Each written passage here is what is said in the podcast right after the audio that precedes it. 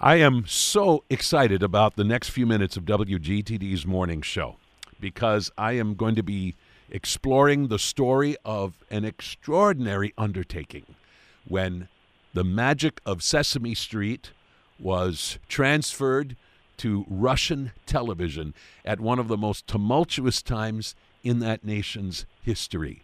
What could go wrong? All kinds of things could go wrong, and some things went right as well. And that is the amazing and fascinating story uh, in a new book called Muppets in Moscow The Unexpected, Crazy True Story of Making Sesame Street in Russia. The author of the book is Natasha Lance Rogoff, who was right at the heart of this so called crazy story. Uh, an award winning uh, television producer and filmmaker uh, who was hired by the Children's Television Workshop to adapt Sesame Street for Russia in the wake of the di- dissolution of the Soviet Union. And uh, it was an incredibly tumultuous, unpredictable time in that nation. A difficult time to do just about anything uh, let alone trying to bring a beloved American classic television show for children to that nation. And uh, in her endlessly fascinating book published by Rowman and Littlefield, Natasha Lance Rogoff chronicles all kinds of different complications and difficulties that made this, uh, to say the least, a, a rough ride. Uh, but ultimately, uh, an experience which she looks back on with a, a great deal of of um, of affection. She is uh, an associate fellow at Harvard's University's Art, Film, and Visual Studies uh, department, and uh, again the title title of her book is Muppets in Moscow: The Unexpected, Crazy True Story of Making Sesame Street in Russia. Natasha Lance Rogoff, we welcome you to the morning show. Thank you so much. I'm excited to be here. It's an amazing book. I'm curious why it has taken you so long to write this book. Uh, did you want to allow a certain amount of time uh, to elapse before looking back at these uh, events from so many years ago? Uh, or was there some other reason why the book is only appearing now? Well, you give me uh, more agency than I actually uh, had in um, in writing this book. Um, I I started writing the story after the show aired. So Sesame Street Russia aired in 1996, and I had enormous amounts of uh, material that I saved from that time, more than you know, almost 30 years ago. I had journals and um, memos uh, you know, uh, videos that I had uh, um, made on um, on mini DV tapes where I interviewed people who were part of this extraordinary experience. And I, I, you know, I thought I might make a film about it at some point later. And so I had all these boxes which uh, would uh, move with me as I moved with my family to, to different cities. Uh, my husband's an academic, and so um, I, I finally, you know, in 2017, about I went back to Russia, and this was um, uh, a period when uh, Putin was really starting to uh, quite a bit more crack down on independent media and I just, you know, I, I, I kept thinking, wow, this was, this was an, just an amazing experience that we had so long ago. And look at where we're heading now. Um, it seemed like there were a lot of lessons in my experience having worked in Russia on, you know, Sesame Street for five years and then the previous 10 years before that making documentary films in Russia and uh, working for news. And I, I, I was noticing uh, that every Netflix and Amazon show which had Russians in the storyline as characters were, you know, thugs, criminals, prostitutes, oligarchs, and they were real caricatures of the uh, the Russian people. And I didn't see the people that I had worked with for so long uh, in Moscow making Sesame Street, I didn't see them reflected in these depictions, and that really bothered me. Um, I also felt that, you know, these are people who uh, made so many sacrifices uh, in the 1990s to try to build a better future for Russia, and uh, you know they they um, they were also incredibly uh, disheartened and depressed by you know what had happened, and this was even before you know Russia invaded Ukraine. Right. So I wanted to write this story. I wanted to tell their stories. Hmm. That really helps explain the timing of this, and I, I appreciate you, you sharing that. Uh, ahead of us digging into the story, the heart of the matter, I think it would be interesting for our listeners to understand how you found yourself in Russia in, the first place. I don't mean in the spring of 1993 when you returned to Russia to begin this work. I mean earlier than that, when you had uh, worked in Russia for some time, more than a decade. Uh, explain to our listeners what first drew you so powerfully uh, to Russian culture, and uh, and what led you ultimately to want to even live there and work there. Well, I went I went there the first time uh, when I was 22 years old as an American um, foreign exchange student.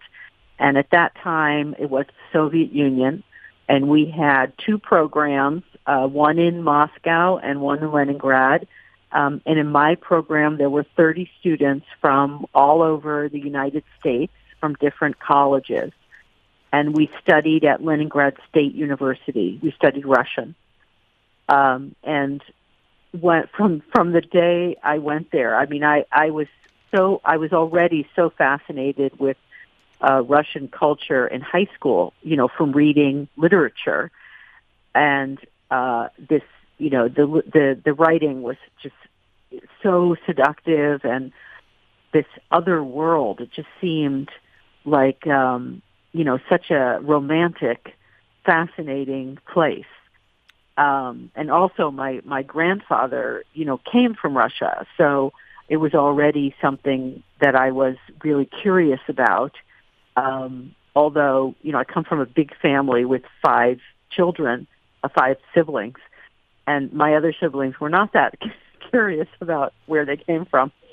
Um, but uh, you know, I read read tons of literature, um, and the the stories were were so um, so bizarre. You know, like the the you know Gogol's the nose, and um, I just I just felt somehow drawn to this uh, unusual place that had a completely different economic system and life than than our own country.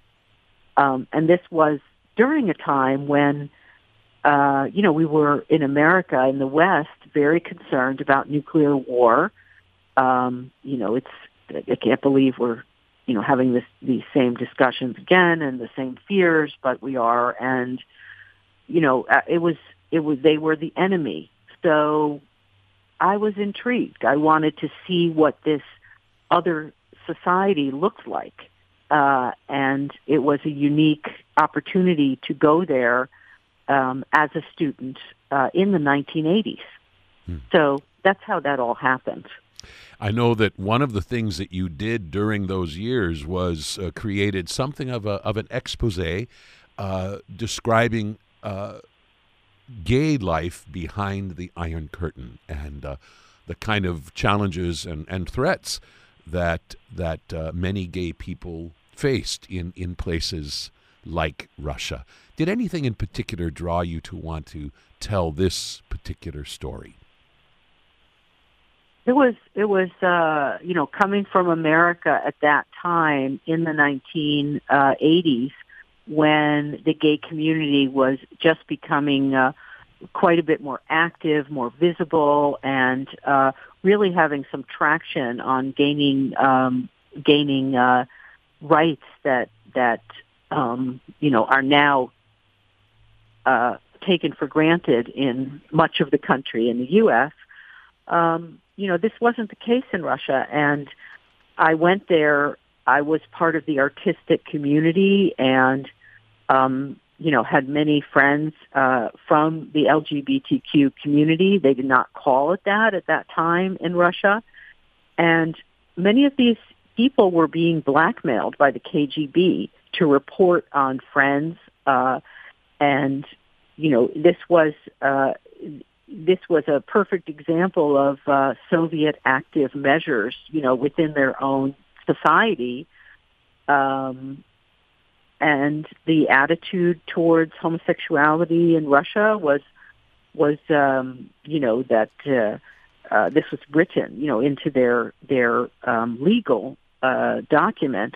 Uh, homosexuality was against the law, so um, you know, many of these people had a very hard life.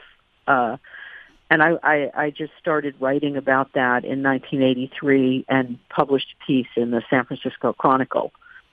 Um, so that that that was uh, the beginning of of my um, uh, you know trying to do something to help in that country mm-hmm. and make make people in the West more aware of of what was going on there. I mean, we, as I say, people were also fighting in the U.S., so it was a, a story that had resonance for the LGBT community and others in the U.S. as well. Hmm. We're speaking with Natasha Lance Rogoff. We're going to be uh, talking now about the heart and soul of her fascinating new book, which is called Muppets in Moscow The Unexpected Crazy True Story of Making Sesame Street in Russia. Natasha Lance Rogoff served as executive producer for a Russian version of Sesame Street that was uh, created and, and aired uh, in, in, in the 1990s in those tumultuous years following the, the fall of the old Soviet regime. Uh, ahead of us talking about your undertaking of this incredible challenge, for which, in some respects, you were not exactly naturally suited, and we'll talk about that. Uh, you are returning to Russia in the spring of 1993 to undertake this task, and you had been away from Russia for a couple of years.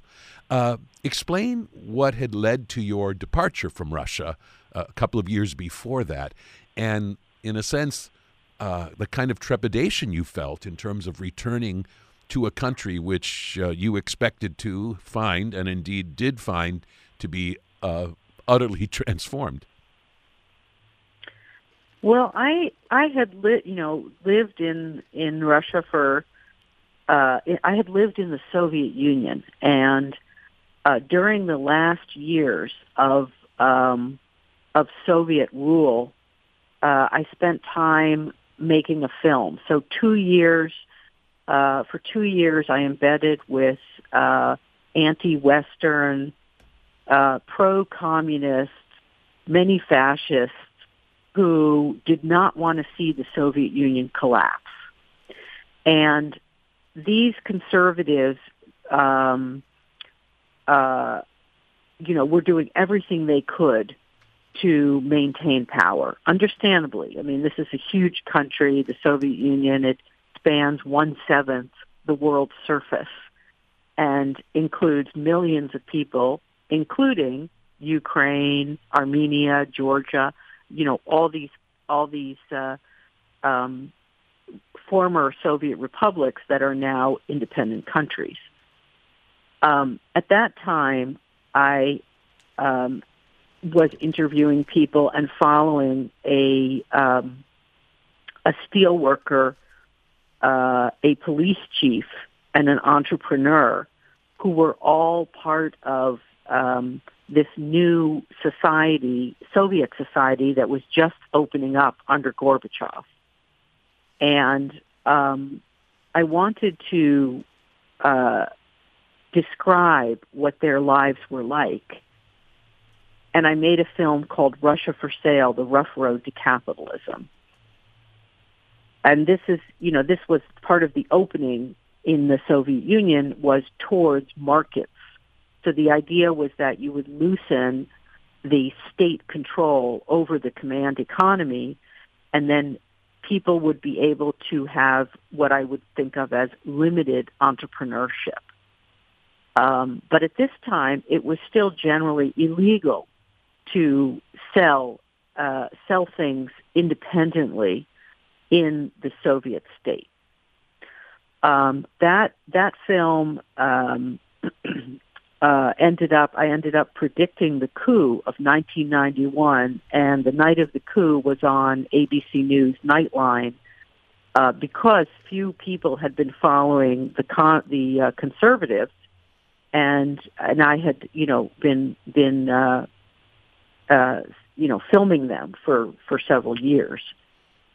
So after that film completed um, and it aired on PBS television, I came back to the states and you know the commun the Soviet Union had just collapsed, and I was now in my 30s and really wanted to was starting to think about you know having a family and okay I've spent the last you know all my 20s in the in Russia and the Soviet Union and maybe now it's time to essentially you know grow up become an adult uh, so I, I, you know, I came back to the states, and my family was there. My my um, my father, you know, was was my my mom had died earlier, and so I, you know, um, I really wanted to, you know, come back to the U.S. and and then uh, I was showing my film around uh, around the country, and these two Sesame Street executives showed up at one of my film screenings and asked me if I would consider helping them bring Sesame Street to Russia. And at this point, I thought, you know, my my uh, my time in Russia was over. That I was going to try to do something else, and you know, rather than being an independent documentary filmmaker, you know, maybe I'd get a job, like you know, with a 401k or do, something like that. And you know have some security because it's pretty tough you know making a living as a as a filmmaker. And um anyway they were very encouraging. And i i you know was kind of surprised. I told them i had no experience in children's television and they um you know they were pretty persistent uh and um asked me to come down to their headquarters hmm. so that was how that all happened I remember as you talk about this moment, I think you say something to the effect that not only did you have uh, absolutely no experience in children's television, you scarcely had any experience with children. I mean, you had no children, and, and you know really had not not had much in the way of, of, of even you know sort of contact with children. So there were a lot of ways in which you were. Uh, not a natural fit for this challenging assignment. Of course, on the other hand, you brought other kinds of experience that they deemed to be very, very valuable for such an undertaking. Uh, one thing I want to be sure to ask you about is that when you talk to these two representatives from uh, the Children's Television Workshop, they offered up slightly contrasting visions of what this program would, in a sense, look like.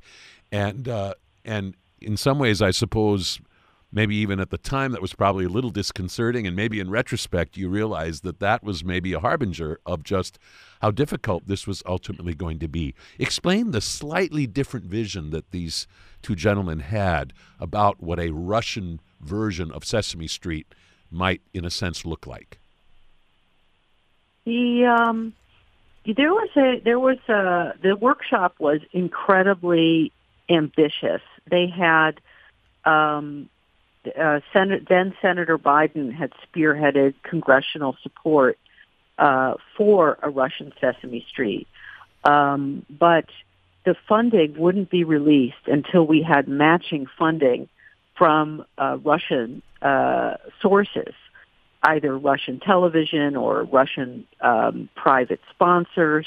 And that was because the U.S. government wanted the new Russian government to have skin in the game.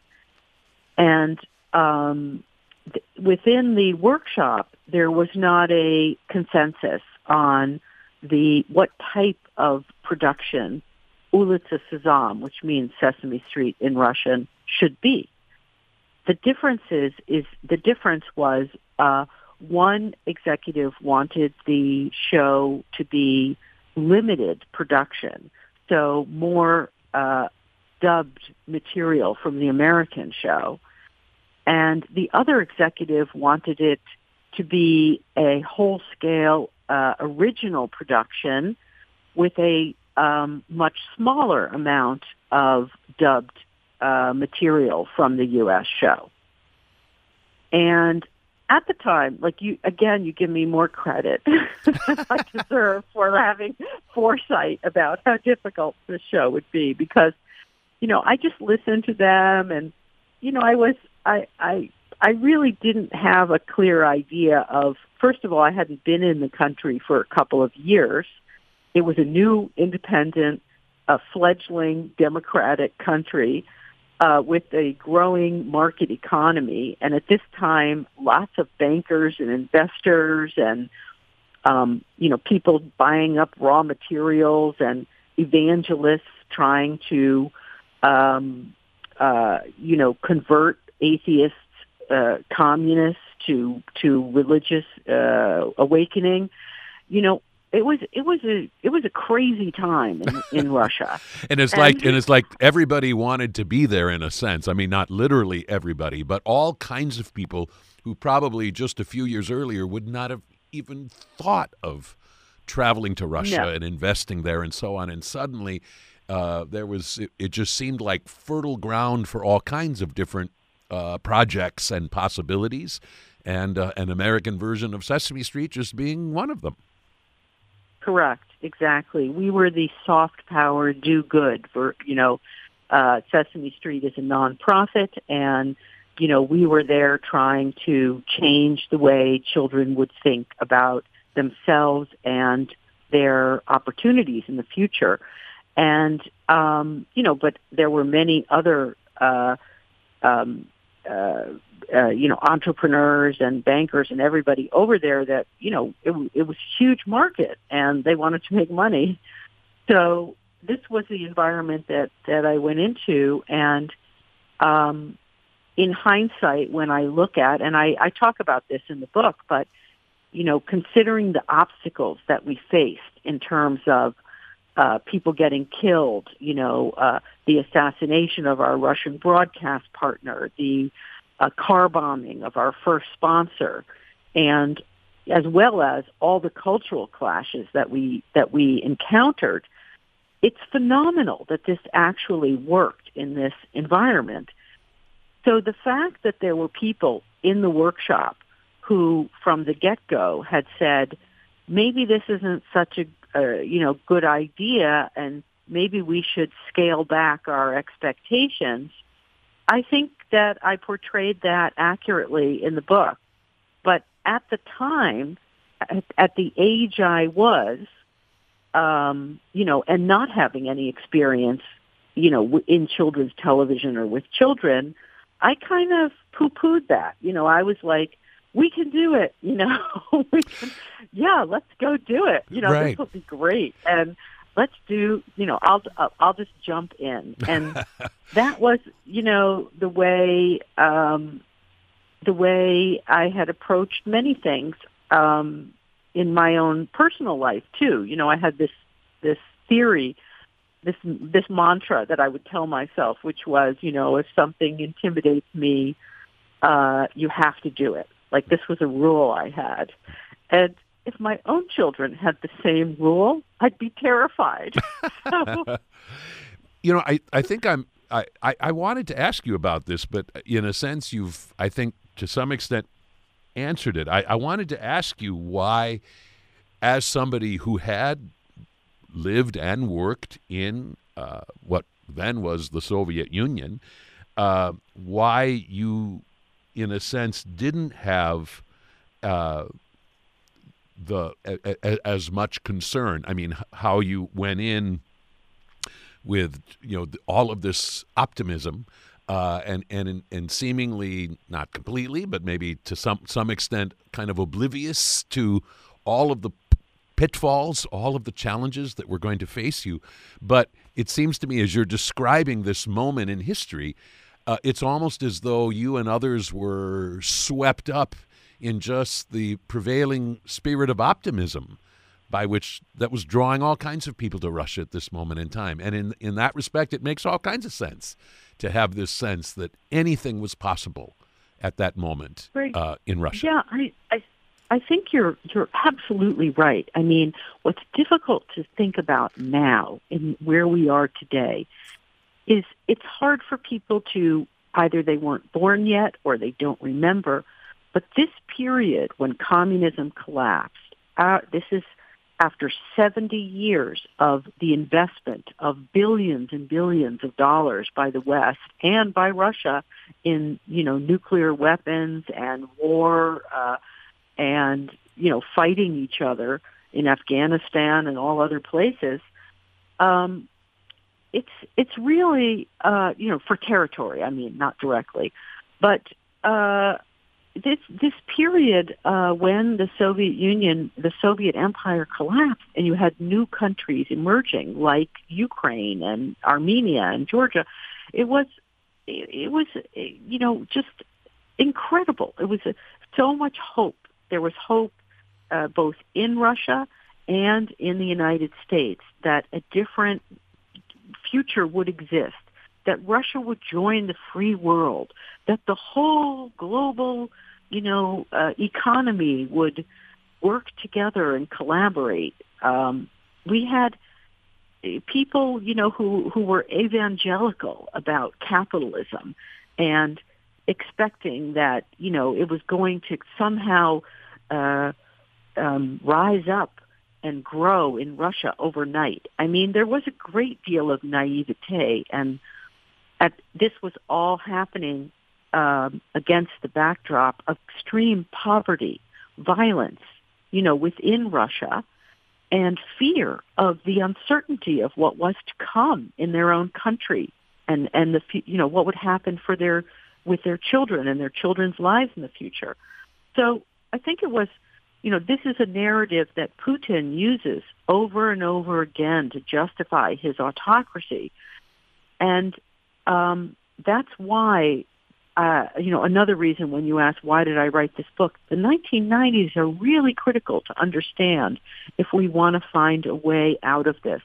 It is a window into uh, the historical experience that that Russians uh, um, had, you know, that that impacted the the following years. Hmm. We're speaking so, with, with we're speaking with Natasha Lance Rogoff about her new book Muppets in Moscow: The Unexpected, Crazy True Story of Making Sesame Street in Russia.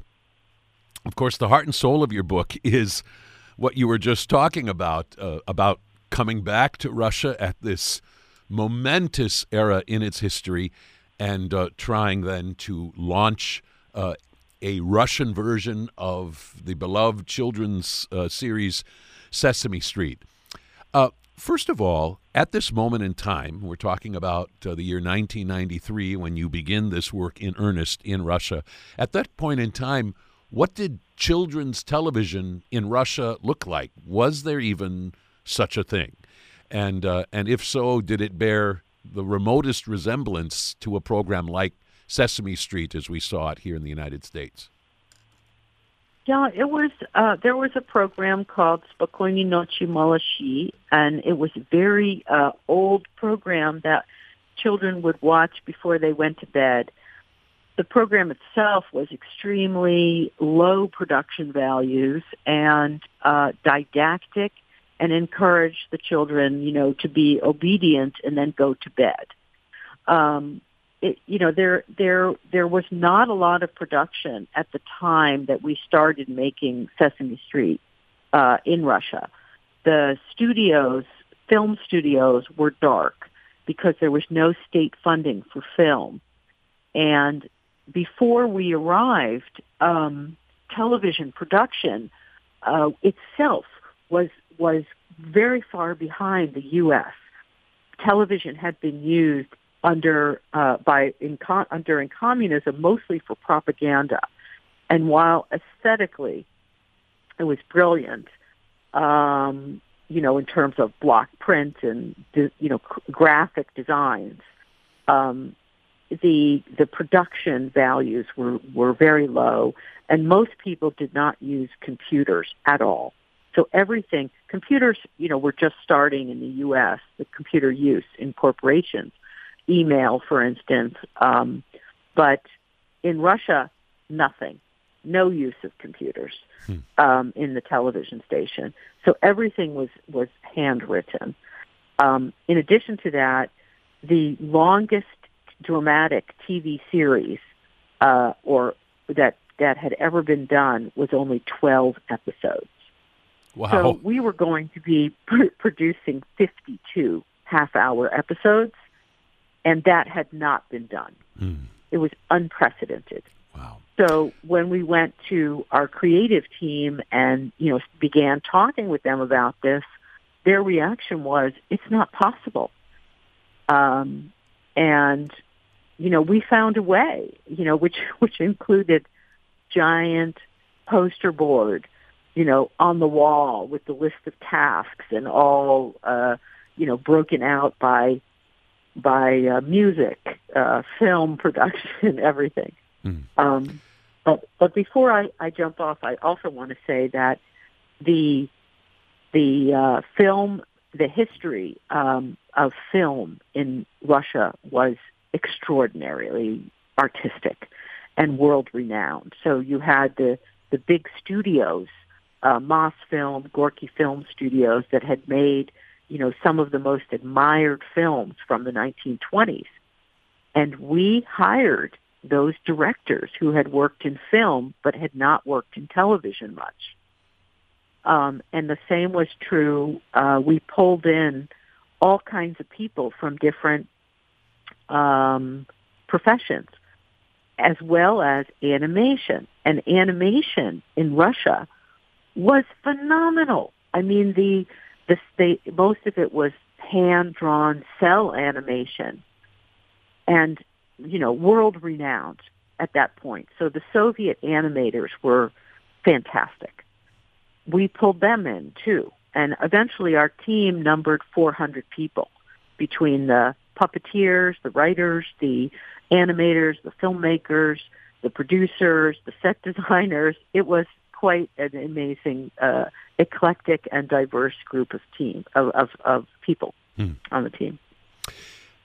Some of the difficulties that you faced were very specific to the matter of trying to import a specifically American uh, product like Sesame Street into this Russian market, which is challenging enough. But there were also some things that probably had a whole lot to do with just the way at least many Russians tended to kind of operate and and and would have made any undertaking probably challenging.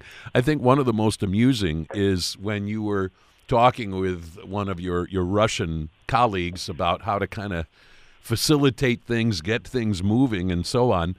And their advice to you was was basically to to not write anything down, to not you know make any sort of specific goals or timetables or anything because first of all you can't predict anything but but but but also they said something to the effect that uh, in order to avoid delays just don't ever promise anything. That way you'll never know if there are delays or not. In other words, just don't ever set deadlines, don't ever set timetables, and just sort of let the chips fall where they may. And it must have been amazing and maddening uh, to be working at least with some colleagues there where this was their their means of, of, of operation, which just doesn't work when you're talking about something as complicated as a television series.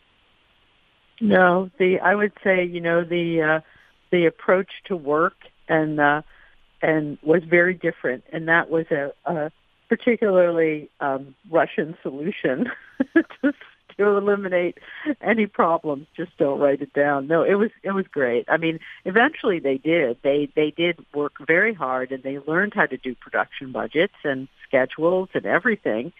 And you know, they were totally converted by the end of the show and working, you know, in a way that was, you know, equal to the way productions are done in the West. and um, they were they were really proud of of what they learned so quickly. Hmm. So it was just, you know, in the beginning it was really tough. But Hmm. then, you know, change anywhere is so difficult. Um, Of course. the, you know, the big, yeah, yeah. But the big, the bigger issues also were like the, um, you know, not just the way of working, but ideas. And, um, you know, the conversations that we had with some of the Russian educators because we adopted the the uh, Sesame Street model of the uh, creative people, the producers, working with the uh, children's education experts to determine the content of the show, and um, and that was uh, you know that was that was quite a difficult process with um, you know for instance when we first um, uh, we had a three day seminar with all the um, educators who had come from across the former Soviet Union. And this was um, in the summer of 1995, and it was held at the Danilov Monastery, which is a uh, you know the the uh, headquarters of the Russian Orthodox Church, uh, which dates back to the 13th century. So it was kind of an intimidating environment to be uh, working in, and we had just rented space here. And you know the the um, there was there was a lot of confusion about how the Russian educators and the Georgians and the Ukrainians, you know, how this post-Soviet education experts would come up with ideas for what the show should teach their children. What do children need to learn in New Russia? And one physicist said, uh, you know, after we had started the discussion for a while, he said, you know, you task, you're tasking us with coming up with what we should teach our children in order to thrive in a new open society. But we don't know what a new open society looks like yet. Hmm. And you know, there, there were all all kinds of poignant discussions like this um, that you know touched on on the most basic things. You know, including like showing children running a lemonade stand. You know, which I I um, somewhat uh, stupidly proposed in the course of our debates and discussions as a way of teaching kids counting and team building skills. And this was met with horror by the educators uh, because in communist times, the only people who would sell things on the street were criminals and, you know, the mafia because independent independent commerce was illegal. So, you know, that was a pretty innocent, I thought, you know, suggestion. And there were many, many uh, examples of this in the book where you really get to uh, have a deep understanding of Russian culture and the history. Right. And of course, you know, we're talking about a couple of different things, and, and one of them is, you know, to what extent this program should be or could be uh, in what some would regard as kind of an instrument of of propaganda and of trumpeting very American ideals and uh, American progressive progressivism, progressivism. But the other thing is uh, the matter of balancing what you talk about in the in the book about education versus entertainment, and how one can certainly have strong ideas about certain concepts that are important to teach, but you the last thing you wanted to do was to create a program where it was so heavily weighted that direction that it ended up being just terribly dull, something that no one would want to watch. I mean, and just balancing that uh, education versus entertainment, that's nothing unique to Russia or to Sesame Street, but that was also a challenge that you had to wrestle with. Yeah, I think that's that's very true. And also, you know, we had 45 writers working on the show. We had a real generation uh, gap between the older writers and the younger writers. And you know, the older writers, the the first uh, head writer we had, who later got fired, um, only wanted to hire established uh, children's literature uh, authors. And of course, these authors, while they were extremely talented, could not learn the television writing style that we needed. You know, they were submitting like 10 page tomes. Uh, and it was, it was very often, uh, beautifully written, but quite dark. And, um, you know, we had a number of writers that would submit scripts and they were all writing independently of each other. But we found that something like 90% of the scripts were like escapist. They had escapist themes. And, you know, for example, one was about um, a family that went off to France and ate fine cheeses and foie gras and you know this doesn't this isn't quite relevant to children or to Russia, right? uh, but you know it was they were writing. They had it was only recently that uh, Russians were allowed to travel uh, overseas, and you know a few years earlier, otherwise it was almost impossible. So of course they were writing about you know what excited them, and we understood that. Um, but there were there were great uh, you know, differences between the um, the uh, the way that that the Russian and and you know post-Soviet writers were were writing about issues from the American show, hmm.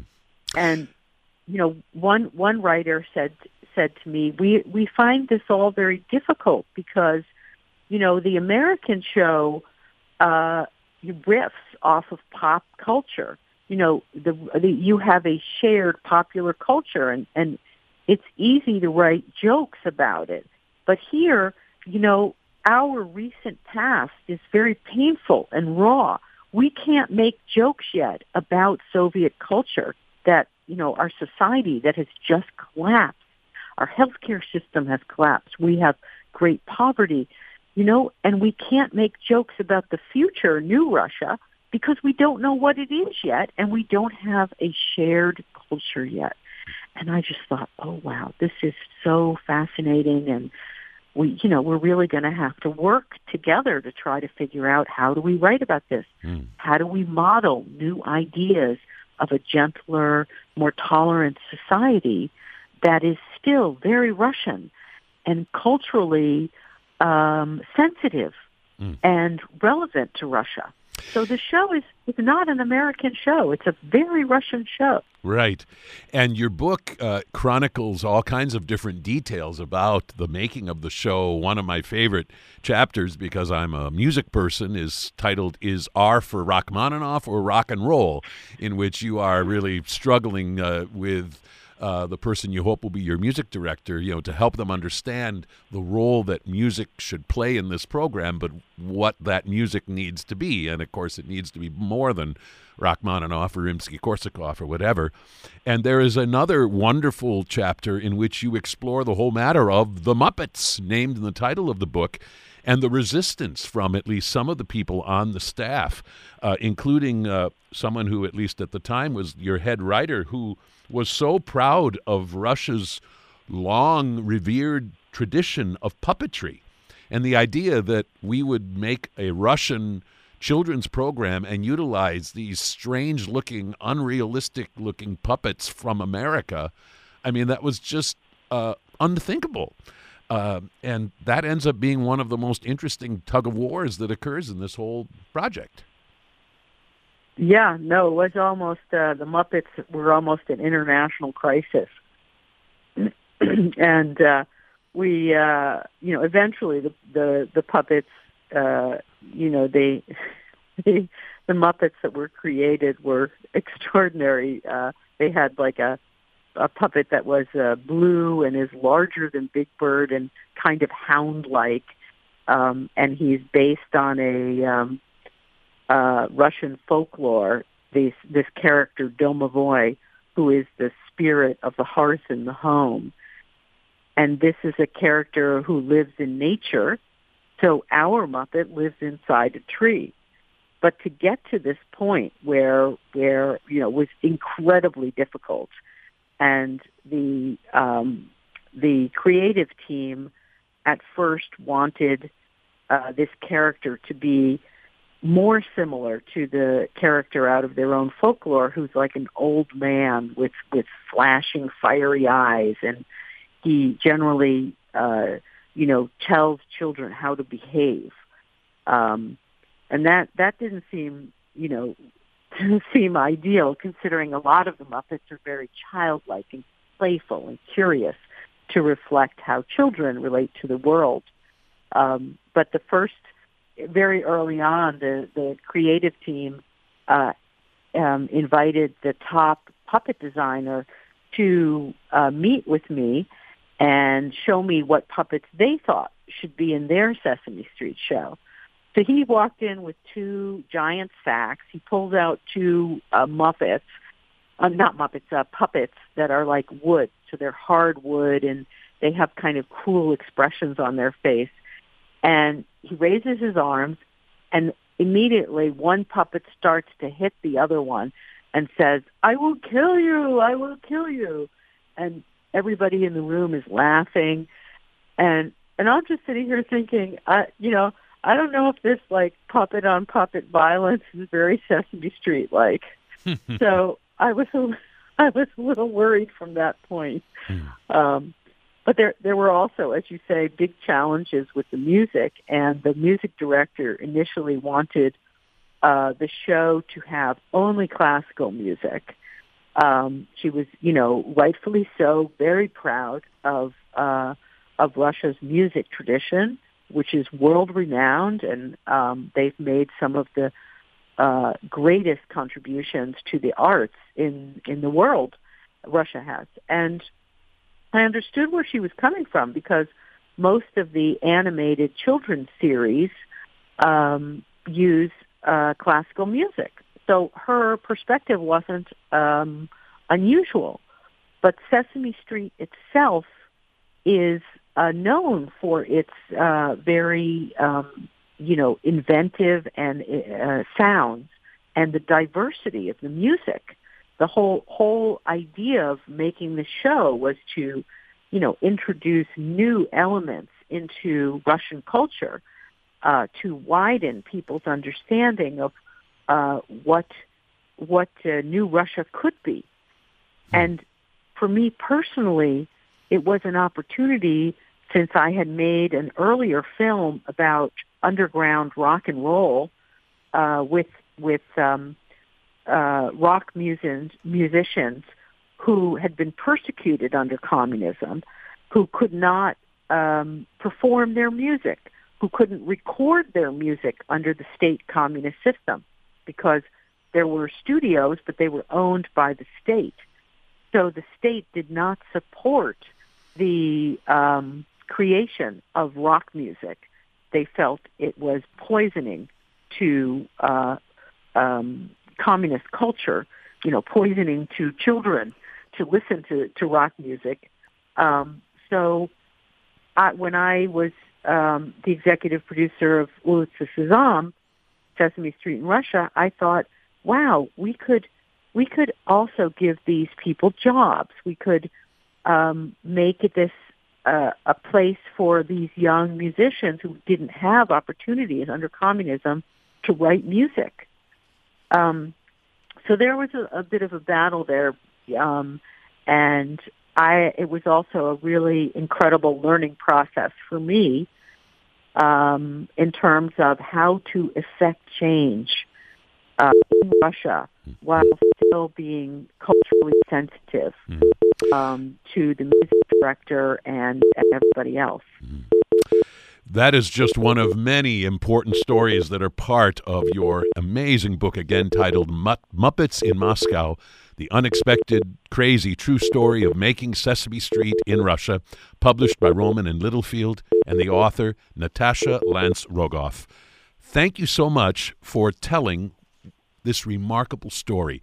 We leave it to our listeners to explore more of the details of this uh, extraordinary story, a story, unfortunately, uh, laced with uh, some tragedy, some violence, and uh, and of course, at the heart of this story, uh, the determination of you and others to make this program a reality. Natasha Lance Rogoff, again, your book, Muppets in Moscow, is so worth exploring. And I appreciate you joining me today on the morning show to talk about it. Very, very best wishes to you. Thank you so much, Greg. I really had a good time. You asked great questions.